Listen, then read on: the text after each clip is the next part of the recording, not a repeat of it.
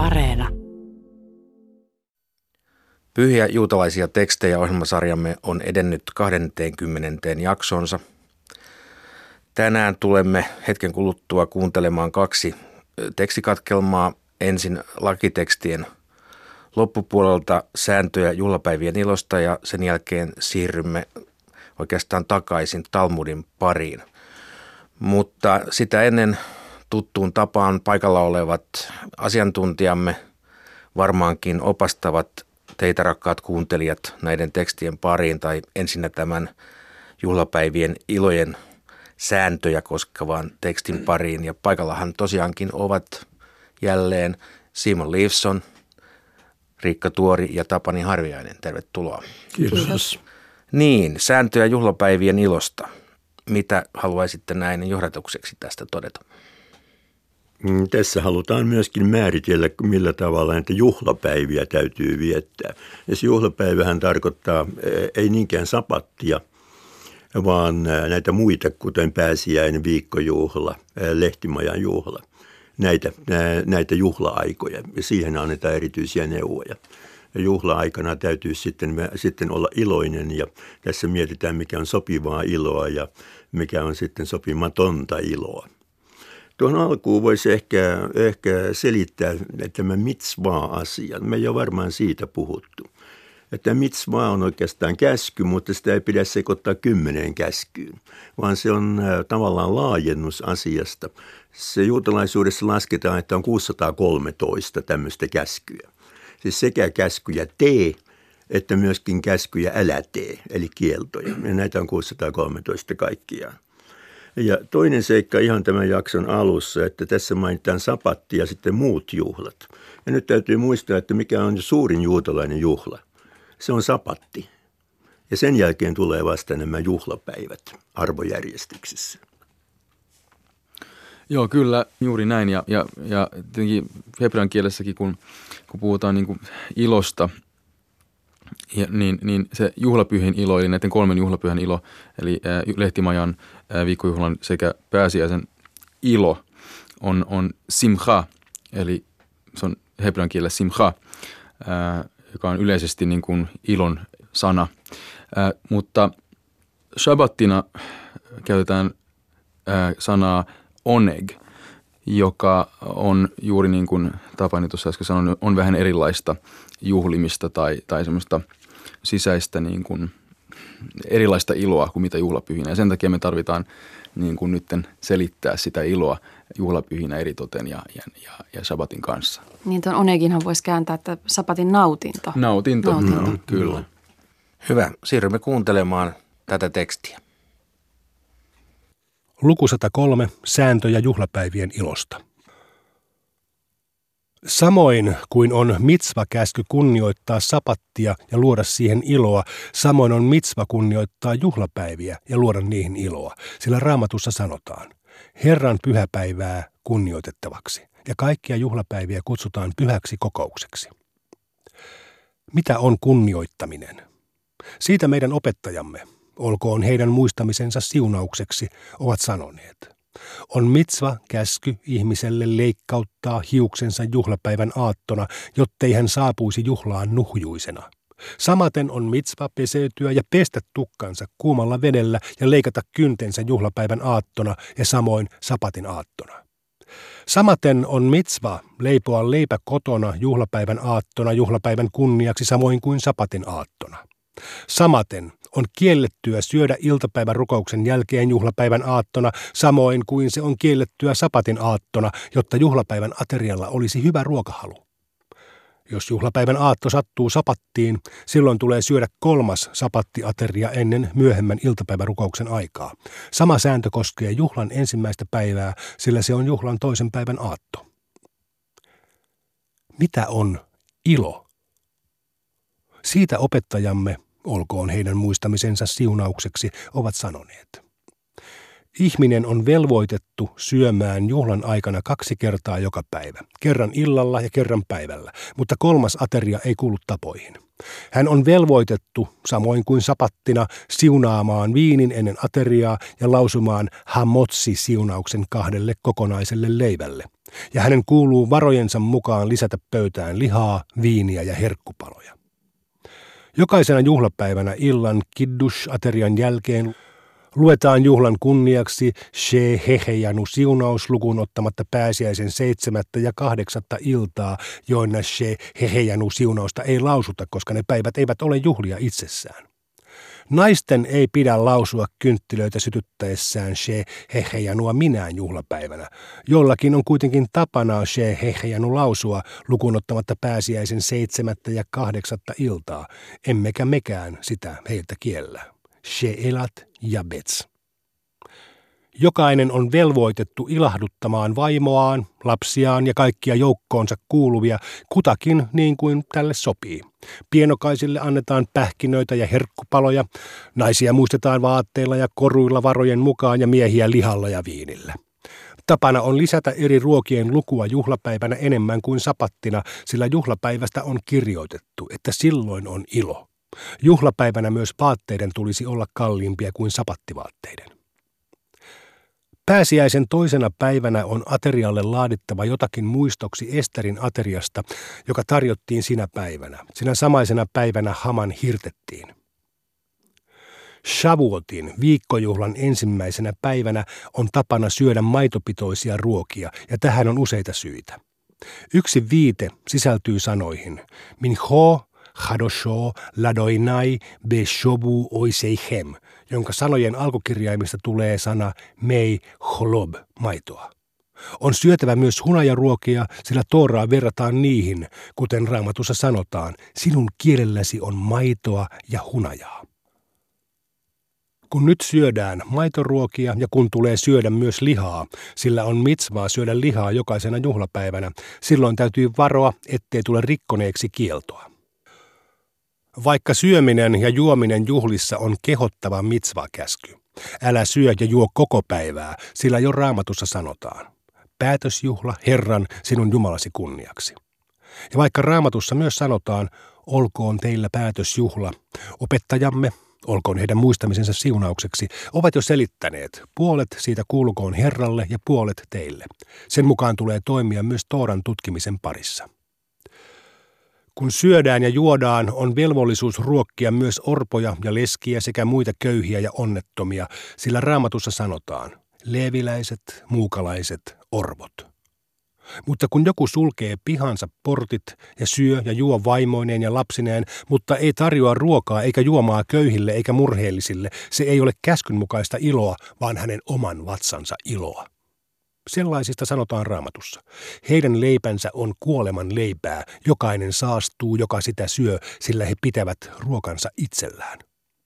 Sellainen ilo on häpeäksi heille, kuten sanotaan raamatussa.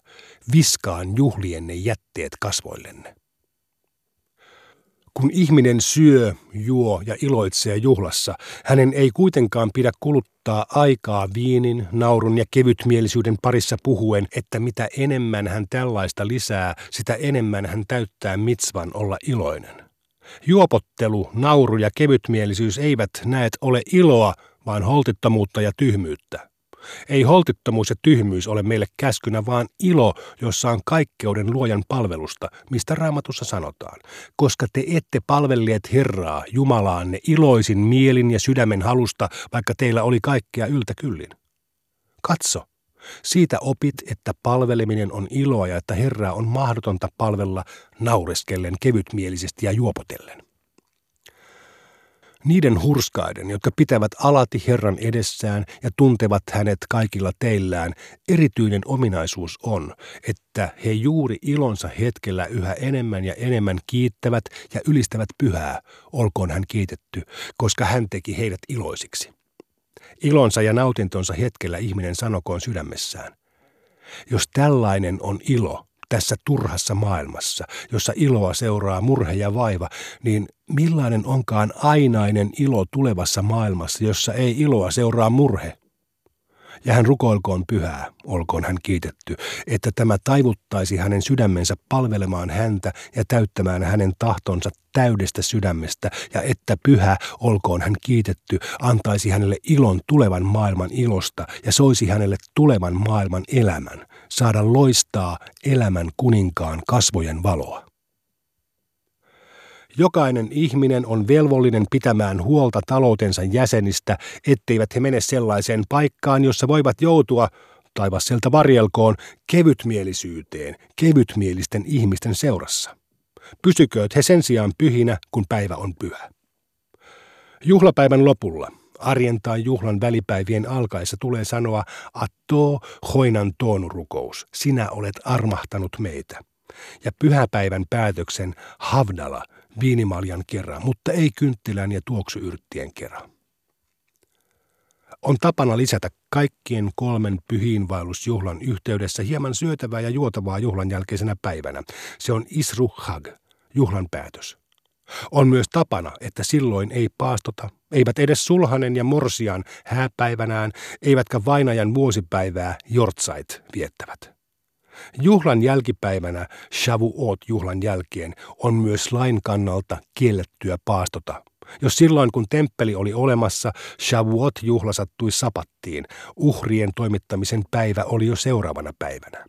Mutta pääsiäisenä ja sukkottina, lehvämajan juhlana, uhrit tuotiin vasta juhlan ensimmäisenä välipäivänä. Näin kuulimme sääntöjä ja ohjeistusta iloitsemiseen. Siis juopottelu, kevytmielisyys ja nauru eivät ole iloa tässä juutalaisen teologian tai kulttuurin tarkoittamassa mielessä.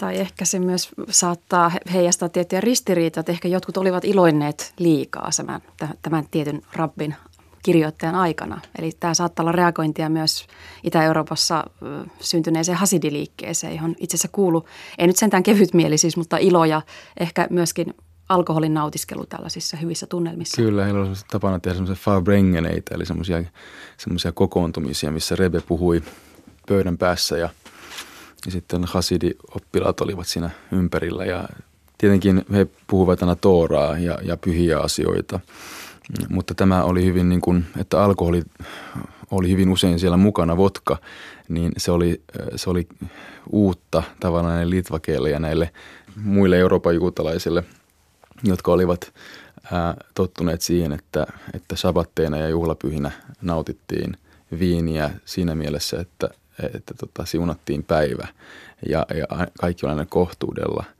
Ähm, Purim oli ainoa aika oikeastaan, jolloin, jolloin ihmisellä oli tavallaan vapaus tulla humaltuneeksi, mutta silloinkaan ei.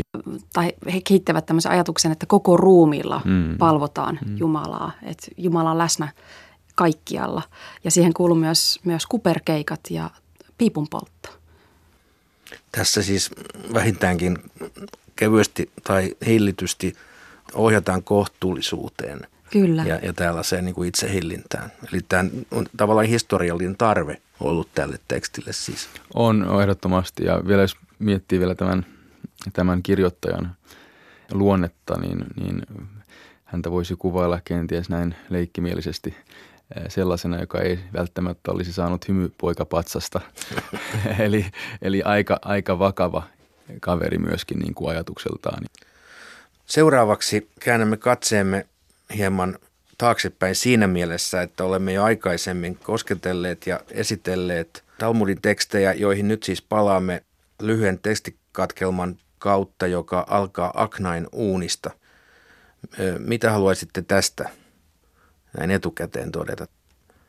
Tämä on ehkä yksi kuuluisimmista Talmudin tarinoista, jossa oikeastaan nähdään, että kummat ovat tällä hetkellä korkeampi auktoriteetti, taivaallinen ääni vai rabbit itse tulkitsemassa Tooraa. Eli tässä ratkaistaan hyvin tämmöinen varhainen ristiriita siitä, että miten ja miksi ja kuinka lähdetään tulkitsemaan juutalaista lakia ja kenellä on se auktoriteetti. Ja tämä on hyvin legendanomainen tarina. Ja tässä on tyypillistä myös se, että lähdetään liikkeelle tämmöisestä, tämmöisestä laintulkintaongelmasta. Pohditaan sitä, että onko yksi esine kokonaisuus vai jakautuuko se osiin – voidaanko sen pyhyys tai epäpyhyys hoitaa sillä tavalla, että eristetään kokonaisuudesta jokin osa, uunin osa esimerkiksi. Mutta siitä liuutaan sitten myöskin tämmöiseen agadaa, tämmöiseen kertomukseen, mallikertomukseen, mitä seuraa. Ja tämä on hyvin yleinen, yleinen ilmiö Talmud-kirjallisuudessa, tämä tämä lain ja eräänlaisten mallikertomusten tai assosiaatiokertomusten esittäminen peräkkäin. Hyvä, kuunnellaan tämä teksti. Ahnain uuni, bava metsia, keskimmäinen portti. Meille on Mishnassa opetettu. Jos saviuuni on leikattu osiin ja kaikkien osien väliin pannaan hiekkaa, rabbi Eliezerin mukaan uuni on puhdas, mutta muiden oppineiden mukaan se on altis epäpuhtaudelle. Kyseessä on Ahnain uuni. Mikä on Ahnai? Rav Jehuda sanoi Shemuelin sanoneen, että rabbit kietoivat sen ympärille sanojaan kuin käärmeen ja pitivät sitä epäpuhtaana. Rabbit opettivat – sinä päivänä rabbi Eliezer esitti vastauksen kaikkiin mahdollisiin kiistoihin, mutta rabbit eivät hyväksyneet yhtäkään niistä. Eliezer sanoi rabbeille, jos minun laintulkintani on tosi, tämä Johanneksen leipäpuu todistakoon sen teille. Johanneksen leipäpuu repeytyi juurineen irti ja viskautui sadan kyynärän matkan päähän, toisten mukaan jopa neljän sadan kyynärän verran. Rabbit sanoivat Eliezerille, Johanneksen leipäpuun perusteella ei voi todistaa mitään. Eliezer jatkoi ja sanoi rabbeille, jos minun laintulkintani on tosi, joen virtaus todistakoon sen teille. Joki alkoi virrata toiseen suuntaan. Rabbit vastasivat hänelle, joen virtauksen perusteella ei voi todistaa mitään. Eliezer jatkoi ja sanoi rabbeille, jos minun laintulkintani on tosi, Bet Midrasin seinät todistakoot sen teille. Bet Midrasin seinät alkoivat kallistua kohti maata. Rabbi Jehoshua nuhteli seiniä. Viisaat oppineet väittelevät keskenään laista, mitä se teille kuuluu. Rabbi Jehosuan maineen tähden seinät eivät romahtaneet kokonaan, mutta Rabbi Eliezerin maineen vuoksi ne jäivät kuitenkin kallelleen. Tänäkin päivänä ne ovat yhä kallellaan. Eliezer ei antanut periksi, vaan sanoi rabbeille, jos minun laintulkintani on tosi, se todistetaan teille taivaasta. Niin kuultiin taivaallinen ääni, joka julisti. Miksi te kiusaatte rabbi Eliezeriä? Hänen laintulkintansa on tosi kohta kohdalta. Rabbi Jehosua nousi ylös ja huudahti raamatun jakeen. Se ei ole taivaassa. Miksi rabbi Jehosua sanoi, se ei ole taivaassa? Rabbi Jirmija selitti. Toora on jo annettu meille Siinain vuorella. Meidän ei tarvitse kuunnella taivaallista ääntä, sillä sinä olet Siinain vuorella Toorassasi kirjoittanut, enemmistön mukaan on taivuttava. Rabbi Natan tapasi profeetta Elian ja kysyi häneltä, mitä pyhä, olkoon hän siunattu, teki tuona hetkenä? Elia vastasi, hän hymyili ja sanoi, minun lapseni ovat voittaneet minut. Minun lapseni ovat voittaneet minut.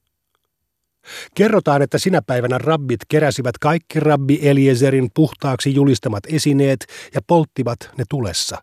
Sitten he keskustelivat keskenänsä Eliezerin tapauksesta ja päättivät karkottaa hänet keskuudestaan.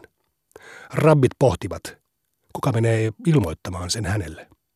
Rabbi Akiva sanoi, minä, jotta sitä ei tekisi kukaan kelvoton.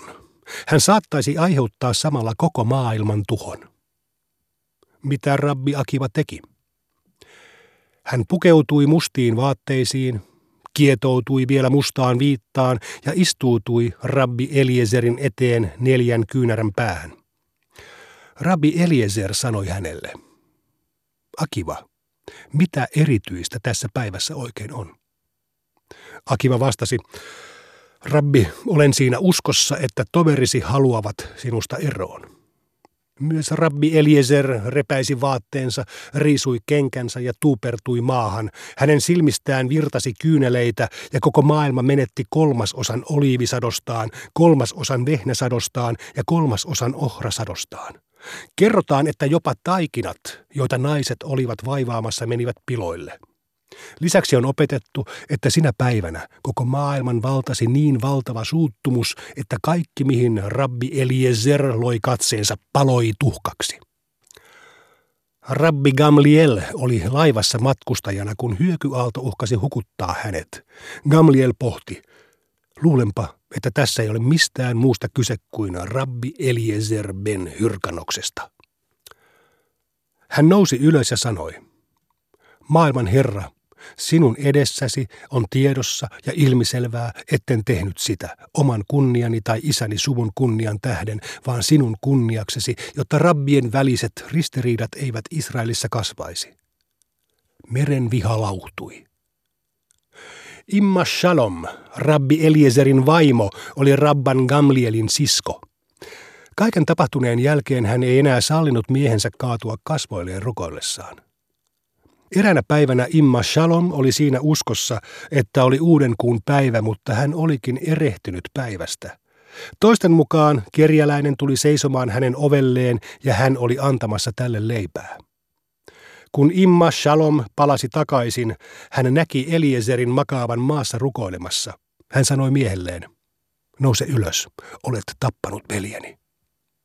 Samalla hetkellä Rabban Gamlielin kodista kantautui sofarin ääni. Rabban Gamliel oli kuollut. Rabbi Eliezer kysyi vaimoltaan, mistä tiesit, että näin kävisi? Imma Shalom vastasi hänelle. Opin isäni isän kodissa, että kaikki taivaan portit ovat suljettuja, paitsi loukattujen tunteiden portit. Siinä kuulimme dramaattisen tarinan Rabbi Eliezeristä. Mitä meidän pitäisi tästä oppia, arvoisat asiantuntijat? Ainakin monitahoisuutta. Siinä ei anneta selviä vastauksia, vaan esitetään monenlaisia keskustelun alku lauseita, joista voidaan jatkaa pitkälti eteenpäin.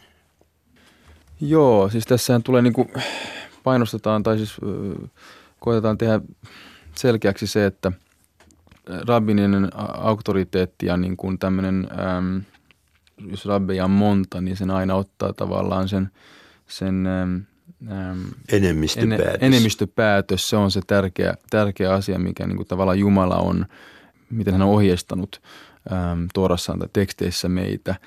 Ähm, tämmöinen tietynlainen Rabbi Eliezerin ylimielisyys voi olla, no se, se ärsyttää tietenkin. Äh, se ylimielisyys aina ärsyttää, ärsyttää tota, ja Rabbi Eliezerin käytös, se, että hän oli oikeassa, kyllä, okei, hän on hyvin älykäs rabbi ja, ja, ja se tuodaan esille – taivas lopuksi todistaa, että Rabbi Eliezer Ben Hyrkanos on oikeassa, minkä takia te kiusaatte häntä. Mutta, mutta sitten rabit toteavat, että kyllä, mutta Lobasha Maimhi hebreaksi eli Toora, Toora siis ei ole nyt taivaassa, sä oot antanut sen meille. Nyt on tämä sinun halahinen eli laillinen tapa ää, käsitellä asioita, se miten me täytyy toimia. Eli tavallaan se, että me olemme enemmistö, me keskustellaan, me, meidän täytyisi pystyä keskustelemaan, mutta hän on vain liian arrogantti. Ähm, lopuksi tietenkin tässä ei ole selkeää, että kumman suunnan meidän pitäisi ottaa, koska Rabbi Eliezer oli loukkaantunut ja hänen, hänen loukkaantumisessa oli niin vahva ja, ja tämmöinen, tämmöinen huono asia, että tota, se, se aiheutti mullistuksia sekä luonnossa että ihmisten elämässä. Niin, tosiaan tuo on myös hauska kohta tuo, että tosiaan Jumala on samaa mieltä, että oikeastaan hän, vaan, hän antaa siis myöntymyksestä Eliezer on ihan oikeassa, mutta sitten kun hänet ja Eliezer kumotaan, rabbit päättävät, että näin on, niin hän vain nauraa ja hymyilee. Et Jumala antaa, on antanut Tooran ja se on rabbien tulkittavissa. Ja toinen, mikä tässä tietenkin heijastuu, niin nämä on ensimmäisen vuosisadan varhaisia rabbeja, joista puhutaan. Ja tämä on vuosisatoja myöhemmin kirjoitettu eri versioina tämä sama tarina. Ja nyt ollaan siis babylonialaisessa Talmudissa 500-600-luvulla. Ja tosiaan äh, nämä on aivan legendaarisia hahmoja nämä rabbit. Näillä on supervoimia. Näiden katse voi polttaa kaiken. Että huomataan, että minkälais, minkälaisiksi hahmoiksi nämä muodostuu, nämä ensimmäisen, ensimmäisten sukupolvien rabbit ää, juutalaisuudessa. Ja tässä kyllä, ja tässä nimenomaan on tämä, tämä niin sanottu hebrean kielellä metah, eli tämmöinen tietynlainen kitka ää, Rabban Gamlielin ja Rabbi Eliezerin välillä, koska Rabban Gamliel oli siis Nassi. Se oli siis tämän suuren Sanhedrinin, sen aikaisen Sanhedrinin niin kuin, äm, tai viisaten ryhmän ää, pää, presidentti. niin sanotusti. Ja, ja, ja, ja näin ollen hän edusti kaikista vahvimmillaan sitä enemmistömielipidettä, mitä tässä koetetaan niin kuin näyttää. Rabbit, enemmistö rabbeista on jotain mieltä, sen mukaan pitää mennä. Ja näin ollen siinä on semmoista niin kuin kitkaa hyvin paljon sitten Rabbi Eliezerin ja Gam, Rabban Gamlielin välillä.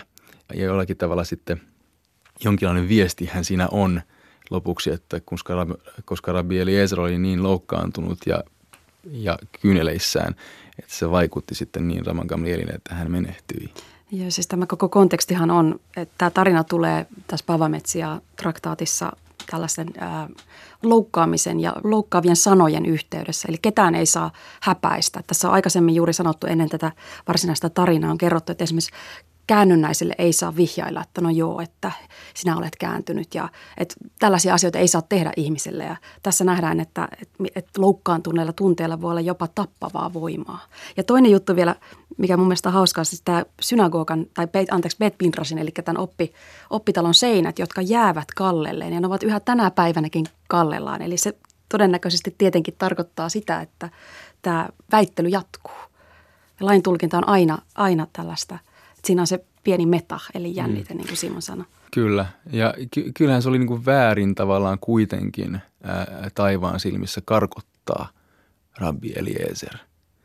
Ja se, että tavallaan rab, se suhtautuminen, myöskin Rabbi Kivan suhtautuminen ennen kuin hän menee niin, sinne. Aivan. Hän siis pitikin tähän todeta tähän ylimielisyysasiaan, että Eliezer ei suinkaan näytä olevan ainoa ylimielinen tässä mm. seurueessa. Tässä...